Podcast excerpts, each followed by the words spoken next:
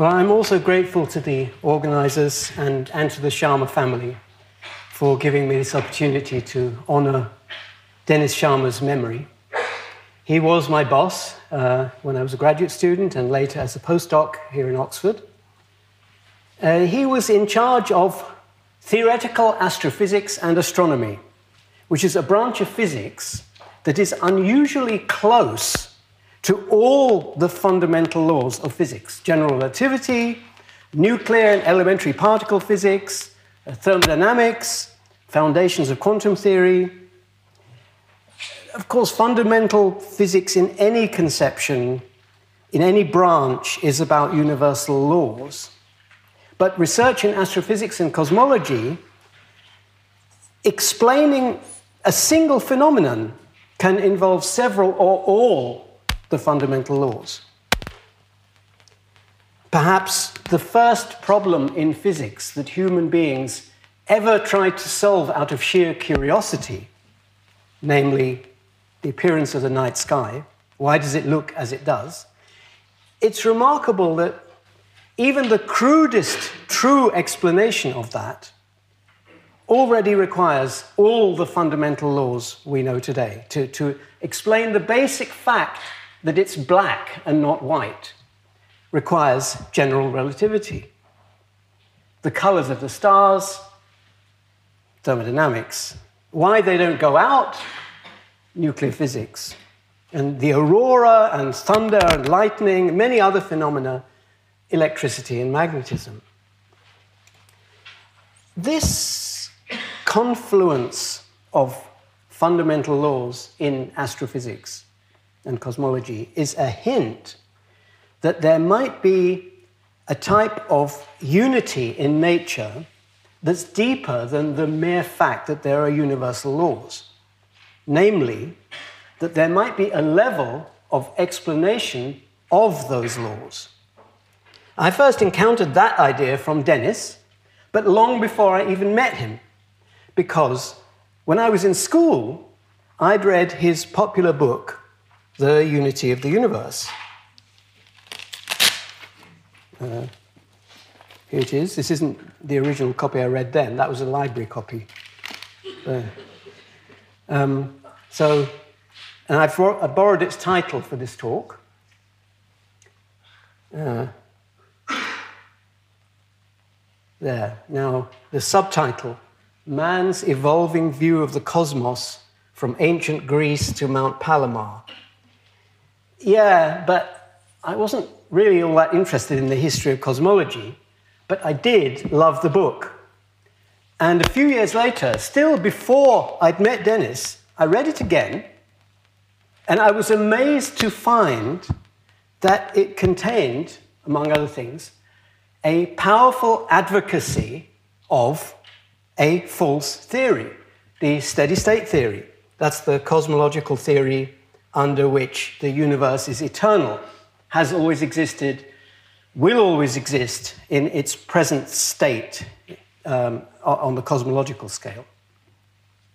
And that theory, I knew, had been comprehensively refuted by observations long before I read the book. But I hadn't even noticed that the steady state theory was in the book. In other words, what was, in a sense, the main thesis of this book had entirely passed me by when I read it. And that was because it wasn't the main thesis. The real theme of this book was what the title says the unity of the universe. And that unity, as I said, wasn't just this, no, steady state theory wasn't just this, it was this a unifying principle that would explain something about, not everything, but something about why the laws of nature are as they are. The principle in question in the book was a very natural guess for a cosmologist to make. They called it the perfect cosmological principle. It said simply that the universe on, a, on cosmological scales is homogeneous in time. That, just, that sounded good because there was already uh, um, uh, an, an ordinary cosmological principle that said it's homogeneous in space. And that, that, one is true as far as, as far as we still know. Um, just say a word about principle. The physics terminology isn't actually standardized uh, in regard to which laws of nature we call principles and which we just call laws. I'm using the term principle specifically to mean a universal law about universal laws. So the perfect cosmological principle it placed a constraint on the other laws of physics. It didn't fully explain them, but it would have uh, placed constraints on um, all the other laws of physics as they were then known, so that, for example, there could be the creation of matter out of nothing, so that the density of the universe could remain constant even though it's uh, expanding. And the total entropy could remain constant even though stars were burning their fuel, and so on. Now, despite being totally false, this principle has some desirable features that make the steady state theory a good theory intrinsically. And the first of these, of course, most famously, is that this principle made the theory highly falsifiable.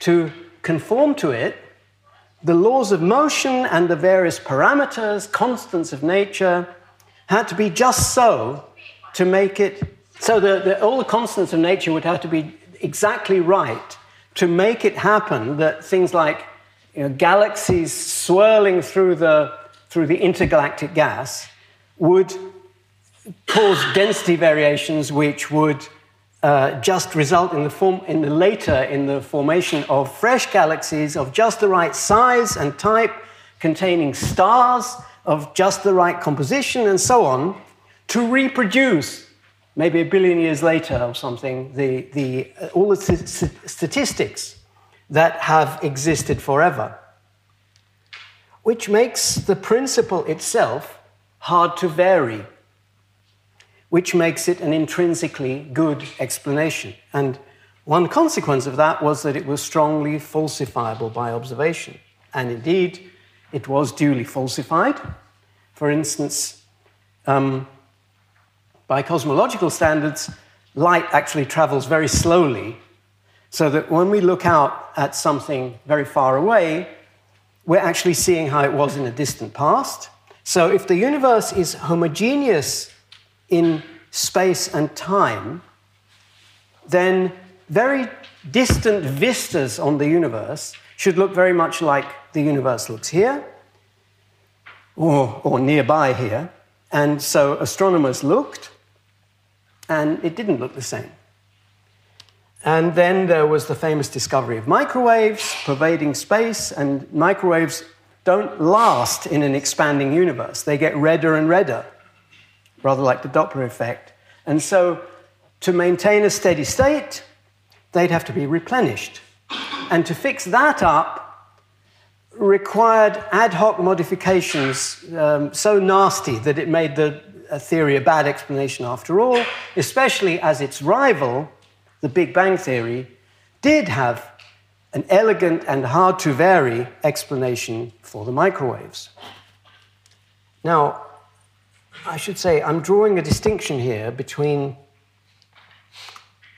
a true explanation, which means objectively corresponding to reality, and being a, an intrinsically good explanation, which is a transient property depending on the state of other knowledge at the time. It's the property, as I said, of being hard to vary while still accounting for the, uh, for the things it purports to explain.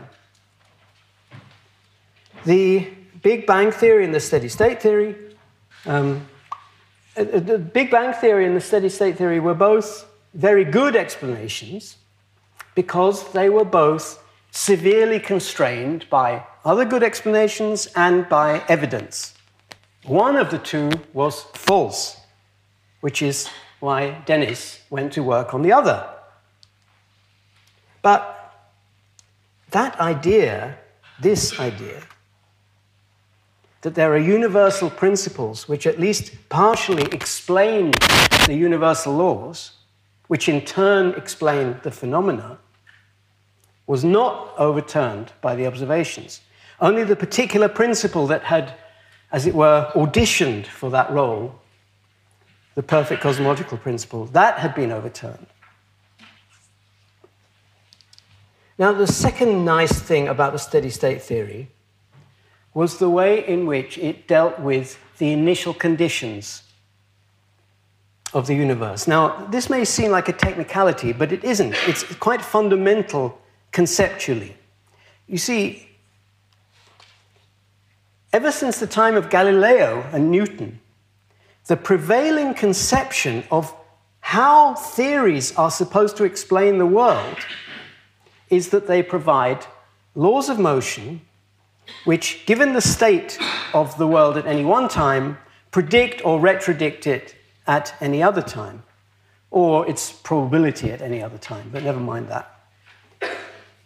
The awkward fact is that while we have superb theories about what the laws of motion are, we have never had a successful theory specifying the initial conditions. And it's awkward because in the prevailing conception, the state of the universe, what actually happens at all times and at any time, is the very thing that science sets out to explain. So it's at least as fundamental as the laws of motion. We would like to explain it.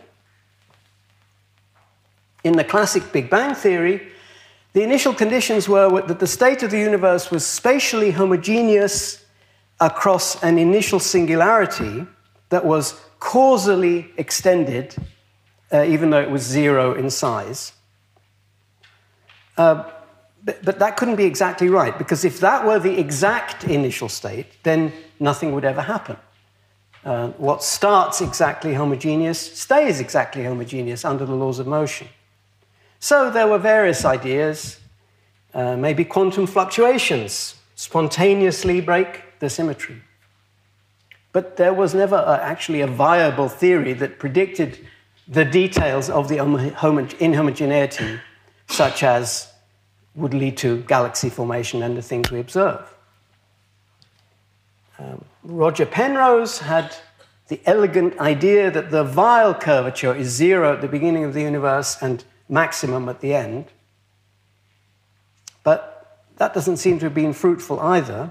And Today's prevailing theory, which is called inflationary cosmology, is actually worse in that respect because it doesn't even address initial conditions. Um, that doesn't mean that inflation didn't happen, it just means that it doesn't, by itself, solve the explanatory problem about the initial conditions that it was intended, I think, to solve. Um, you could always fudge these type of initial condition questions by resorting to the anthropic principle, namely that there are lots of universes with all possible initial conditions, and that we're in one of the few in which astrophysicists exist to ask what the initial conditions were. But if that were the only thing explaining the initial conditions, it would predict that it's overwhelmingly likely that we're living in a bubble of order which is going to be snuffed out nanoseconds from now. And so it's refuted.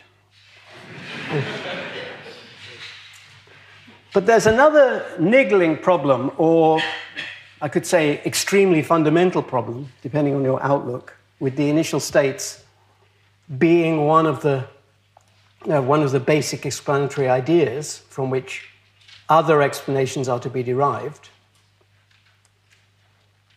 there's no reason for anything in anything else that we know about physics that singles out the initial conditions as being, as being preferred. And all instants are, are also predictively equal. In fact, the idea that the initial conditions are, are special in the scheme of things has uncomfortable echoes of a pre scientific conception of what the physical world even is. See, there's, there's a moment of creation before which the physical universe didn't exist. Then the initial conditions are set by something. And then beautiful laws come into operation from which everything that subsequently happens emerges. No wonder some people took the Big Bang Theory as vindicating creationism, while other people, for the same reason, didn't want the Big Bang Theory to be true.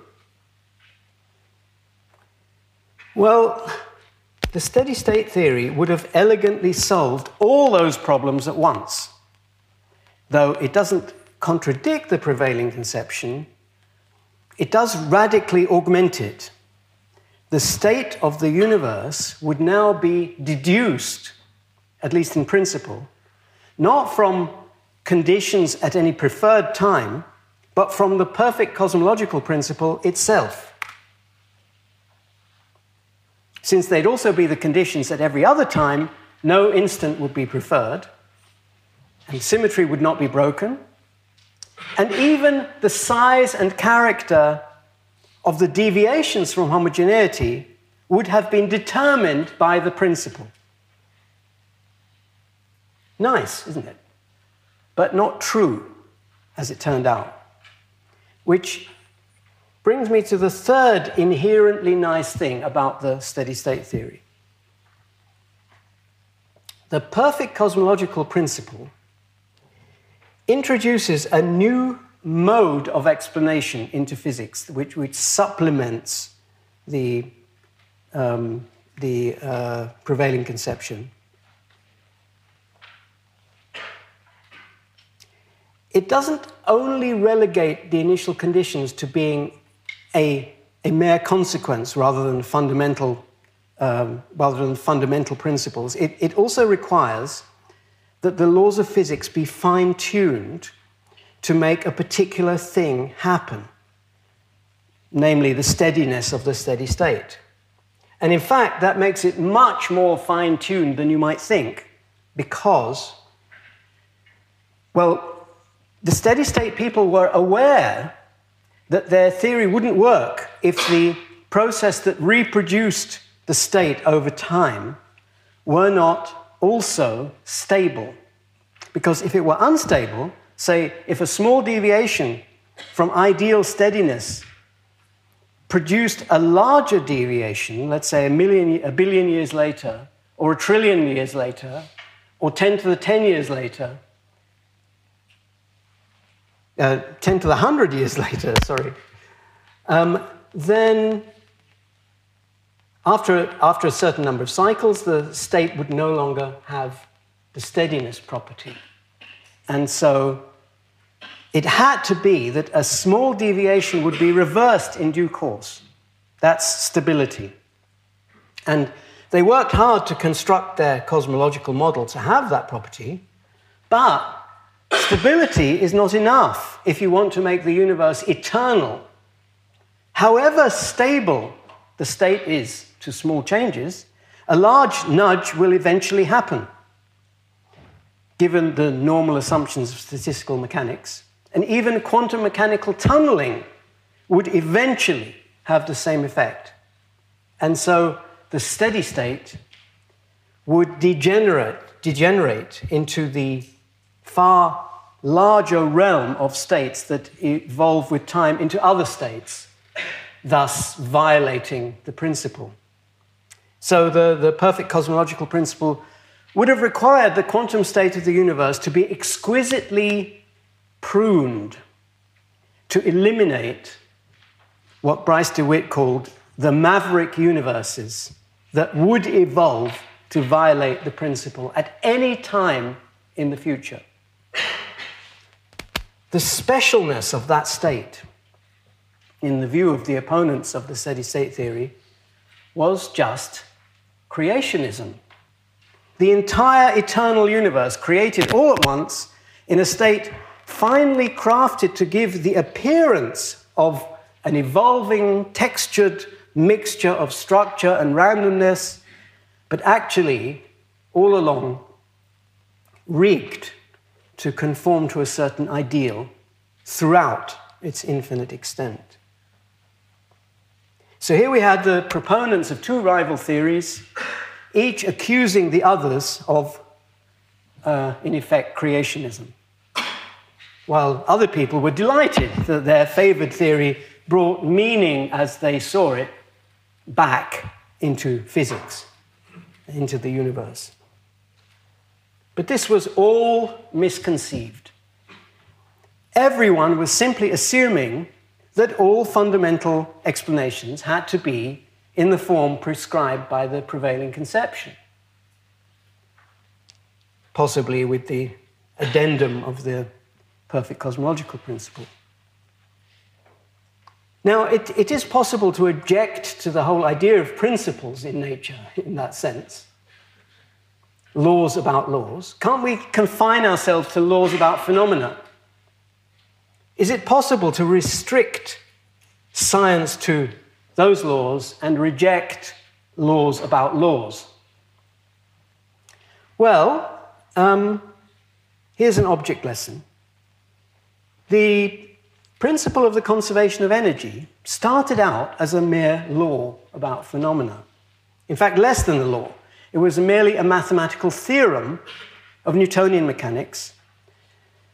Initially, that, that just for a system of particles moving in space without friction and with elastic collisions, the quantity half mv squared, summed over all the particles, is a constant.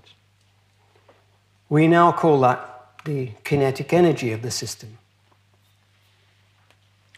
But the theorem was known for centuries before the concept of energy was even conceived, and it wasn't necessary at that time. In the meantime, people realized then that if you add that quantity to what we now call the gravitational potential energy, which is minus gm1 m2 over r squared, then the result is a constant even if they're gravitating particles. But it still won't be true if there's friction, for example. But now, that's a theorem of Newton's laws of motion and gravity. It still has strictly no more content than those laws themselves, in fact, less. And it applies only when, they are, when those laws are the full explanation of what is happening. Every prediction of Newton's theories can be made without any reference to energy, without even knowing of the existence of energy or of its conservation. And in particular, those theorems predict nothing about the content of undiscovered laws of physics. So that and they didn't call it energy yet, but if they had, that energy would not have been the energy that we know, nor is its constancy under those theorems the conservation law that we know. But then, in the 19th century, after Count Rumford's experiments on cannon that got hot when they were being drilled out, people guessed that if you add a further term to that Newtonian scheme of summing half mv squared and gm1 m2 over r uh, minus that, uh, you, you, can add any, and you can, um, you can also add the Newtonian work done, and if you add to that an expression for the heat, normalized with suitable units, then the total will now be conserved even if there is friction. And now you have something that isn't a theorem.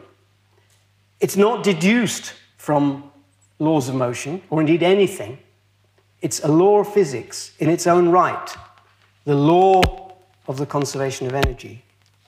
And indeed, it couldn't have been deduced because the laws of motion that underlie frictional processes were still unknown at the time.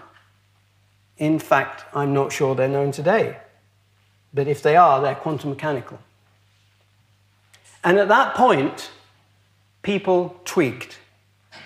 They realized that this new law now, to make sense, had to be respected by even by as yet unknown forces and unknown substances. It was a law about laws, the principle of the conservation of energy, and that is exactly when the term energy was invented.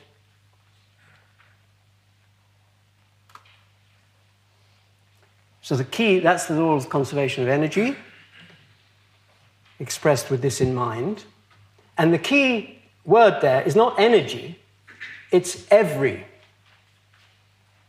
And when the theory of electromagnetism was later invented, it did indeed conform to this principle, even though electromagnetism hadn't, uh, a theory of electromagnetism also was not known at the time when the principle was invented. Furthermore, thermodynamics was born with several further principles about heat and work and temperature and a new quantity, entropy.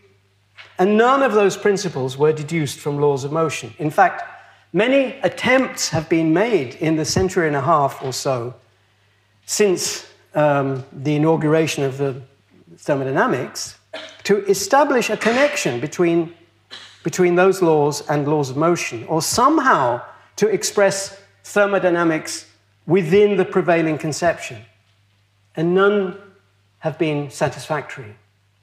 They all involve fudges, such as coarse graining and infinite ensembles. And even the exact distinction between work and heat remains elusive to this day. Then, of course, still later, in the 20th century, in the early study of radioactive beta decay, when physicists added up the kinetic energies and the mc squared energies in radioactive decays, and finding that they didn't add up to a constant, Pauli and Fermi could guess that there was just a hitherto unknown particle, the neutrino, for whose existence at first the only evidence was that principle. And again, that version of the conservation of energy couldn't possibly be regarded as a theorem whose premises were the neutrino's laws of motion and interaction because those laws were not yet known. It was just predicted that once they were known, they would be found to obey the principles of quantum mechanics, which by now included the principle of the conservation of energy. And so they did. And that prediction was an indispensable guide to discovering those laws at all. So, the rule of restricting science to laws about phenomena and rejecting laws about laws is untenable. Note that that rule is itself a principle the anti principle principle. And as we've just seen, it's false. More generally, I think the whole purpose of theoretical science is to explain the world, the physical world, and therefore the sole criterion by which theories ought to be judged is their explanatory power. This rules out having preferences between modes of explanation. Preferences that, if, if those preferences are independent of how good the explanations are, that should be what counts, the only thing that counts. So, just as a scientific theory about phenomena is much more than just an instrument of prediction of those phenomena, much more than just a compressed summary of them, but is an explanation of them. So, a principle of nature is not just a statement of shared properties among theories, it is an explanation of those properties. Now, the prevailing conception is a principle too, isn't it? And I believe it's just as false, as I'll explain in a moment. So, what other principles of nature might be true aside from those of thermodynamics that I've mentioned? Well, both quantum theory and relativity are partly principles. In addition to making direct predictions about phenomena, they also assert that all other laws of nature, including each other, uh, conform to certain principles, certain principles, such as the principle that laws are formulated in terms of geometrical objects, in the case of general relativity, and in quantum theory, the principle of unitarity. And as those two examples illustrate, we, we shouldn't expect there to be a rigid hierarchy of principles, with ordinary laws being subordinate to principles, but we should expect that the immense explanatory power of some of our theories, of our best theories, implies that if they are true of some physical systems, they must be true of all of them. I think it was Feynman who called this, in the case of quantum theory, the totalitarian property of quantum theory, which um, I, I, think Bryce DeWitt proved the same thing, and I think independently, that, that if any system in the universe is governed by quantum theory, then no system that could interact with that one could obey classical laws of motion.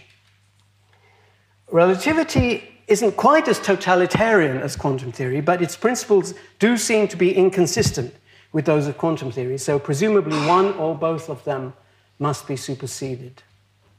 Something that we couldn't know unless we regarded those two theories as principles. Now, for example, they might just apply to different phenomena. Now, the way in which DeWitt, in particular, proved the totalitarian property, I'm, I'm not sure how Feynman did it, is quite significant from my present perspective. He used the so called uncertainty principle of quantum mechanics, horribly misnamed, and he assumed, for the sake of argument, that it did only apply to quantum systems and that classical objects could exist in nature too and could interact with some quantum system. And then he showed by an ingenious set of arguments that by making certain measurements, one could violate the uncertainty principle, not just for the combined system, but even within the quantum system. So, loosely speaking, quantum theory either applies to everything or to nothing. And the reason that that mode of proof is significant to me now is that it uses the uncertainty principle in the form such and such a class of tasks is impossible. And if a certain physical object is possible, the classical object, then a further process would be possible that would lead to a contradiction. And therefore, if the principle is true, the classical object isn't possible. He expressed the proof in the prevailing conception, but it's barely used as such. You see, um, saying that a, a given task is impossible in the sense that the uncertainty principle does means that it, not just that it doesn't happen, but that it can't be caused to happen by anything. Can't be caused with the help of anything else. Even things not explicitly referred to, things not yet known. And that's the core of the totalitarian proof. So a while ago, I proposed a new mode of explanation that Philip referred to, constructor theory, Uh, or, or rather, a theory called constructor theory, which I hope will incorporate this new mode of explanation, which is intended eventually to supersede the prevailing conception, though the two are intertranslatable in many cases. The first principle of constructor theory is this the laws of physics are expressible entirely in terms of statements about which physical transformations it's possible to cause to happen and which are impossible to cause, and why. So, this is about transformations that are caused by something, some agent which is itself not specified, that any agent, except that this agent must itself be possible. And there's a condition that the agent retain its ability to cause the transformation again. Otherwise, it's only partly an agent and partly a patient. A chemical catalyst is an example of such an agent.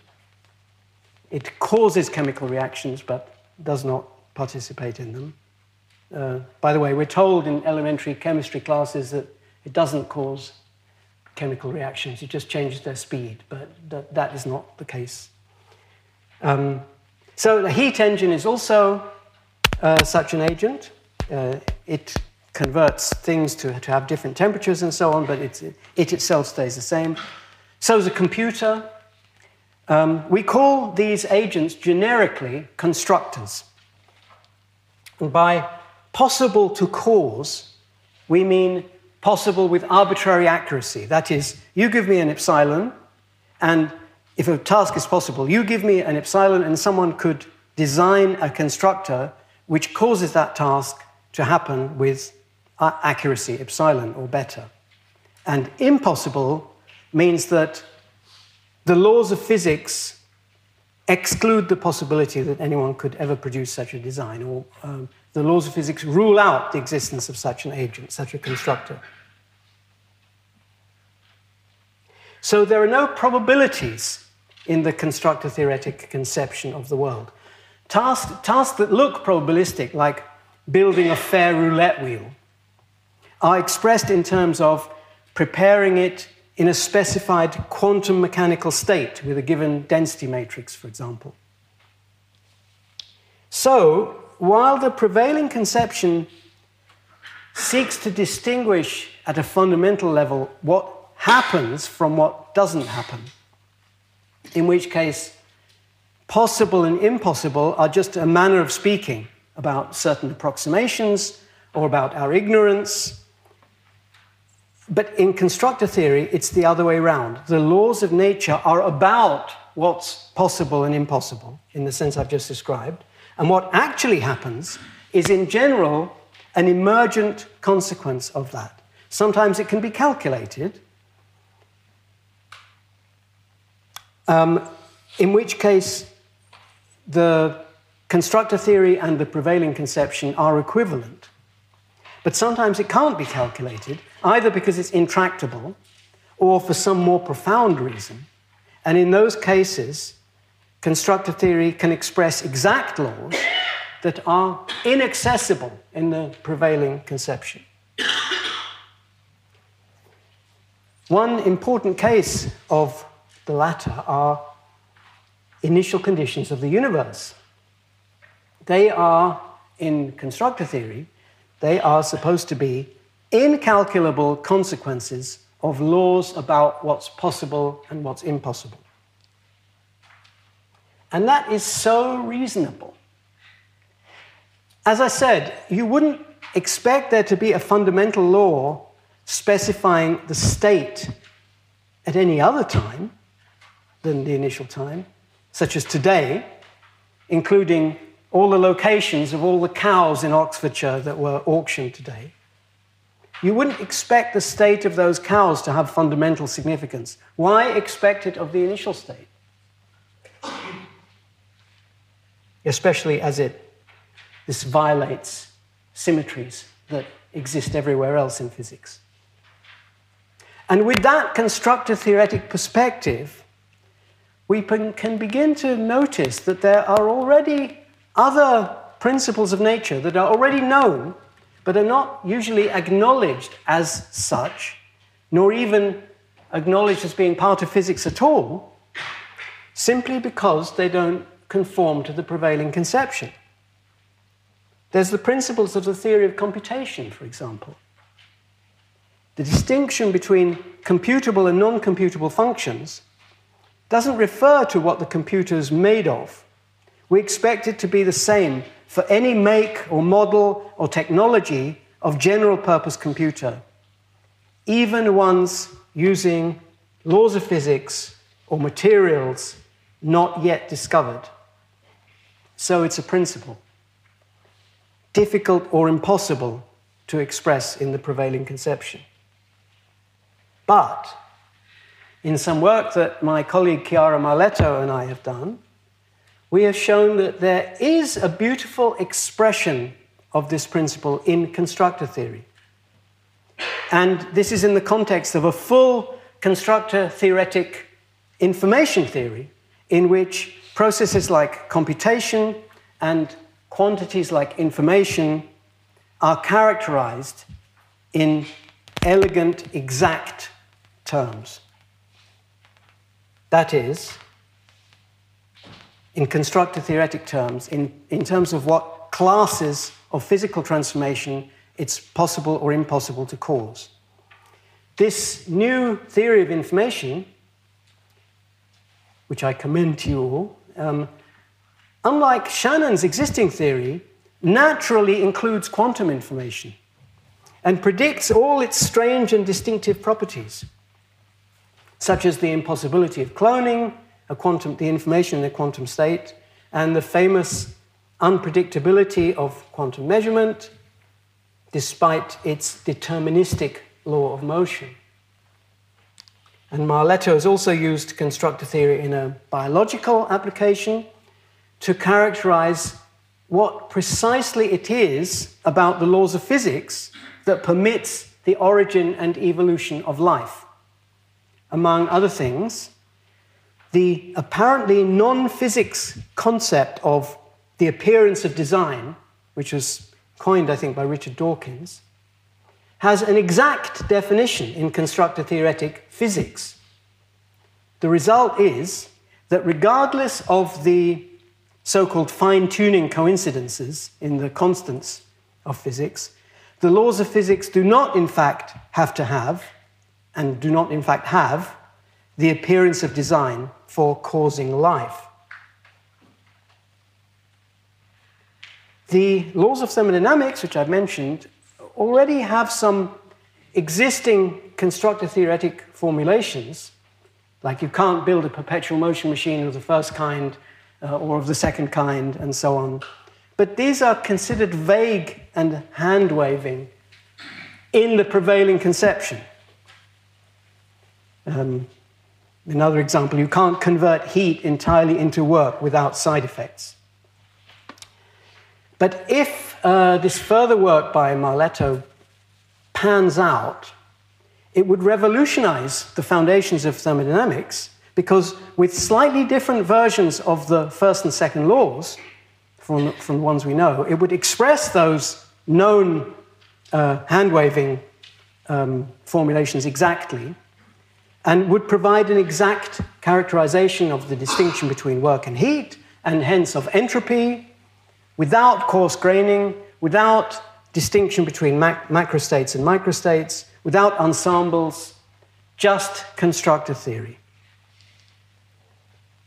The basic reason that constructor theory can work that sort of magic is that it abstracts away the constructor. Like the theory of catalysis in chemistry, which is another, as I said, another example of, a, of an existing constructor theoretic theory, it's not this process that is declared to be possible or impossible in constructor theory. It's this. Just that. So the constructor, which is the, the um, usually the, um, uh, the macroscopic part of the process is abstracted away, and this is what makes constructor theory a natural vehicle for expressing scale invariant laws and substrate invariant laws about quantities like information and heat and work exactly. Like the perfect cosmological principle, which had to be developed into the sophisticated steady state theory, constructor theory will have to be developed quite a bit more before we derive testable predictions from it. But unlike steady state theory, constructor theory has already provided a significant unification and illumination of fundamental matters in, in diverse areas of physics and beyond, as I said.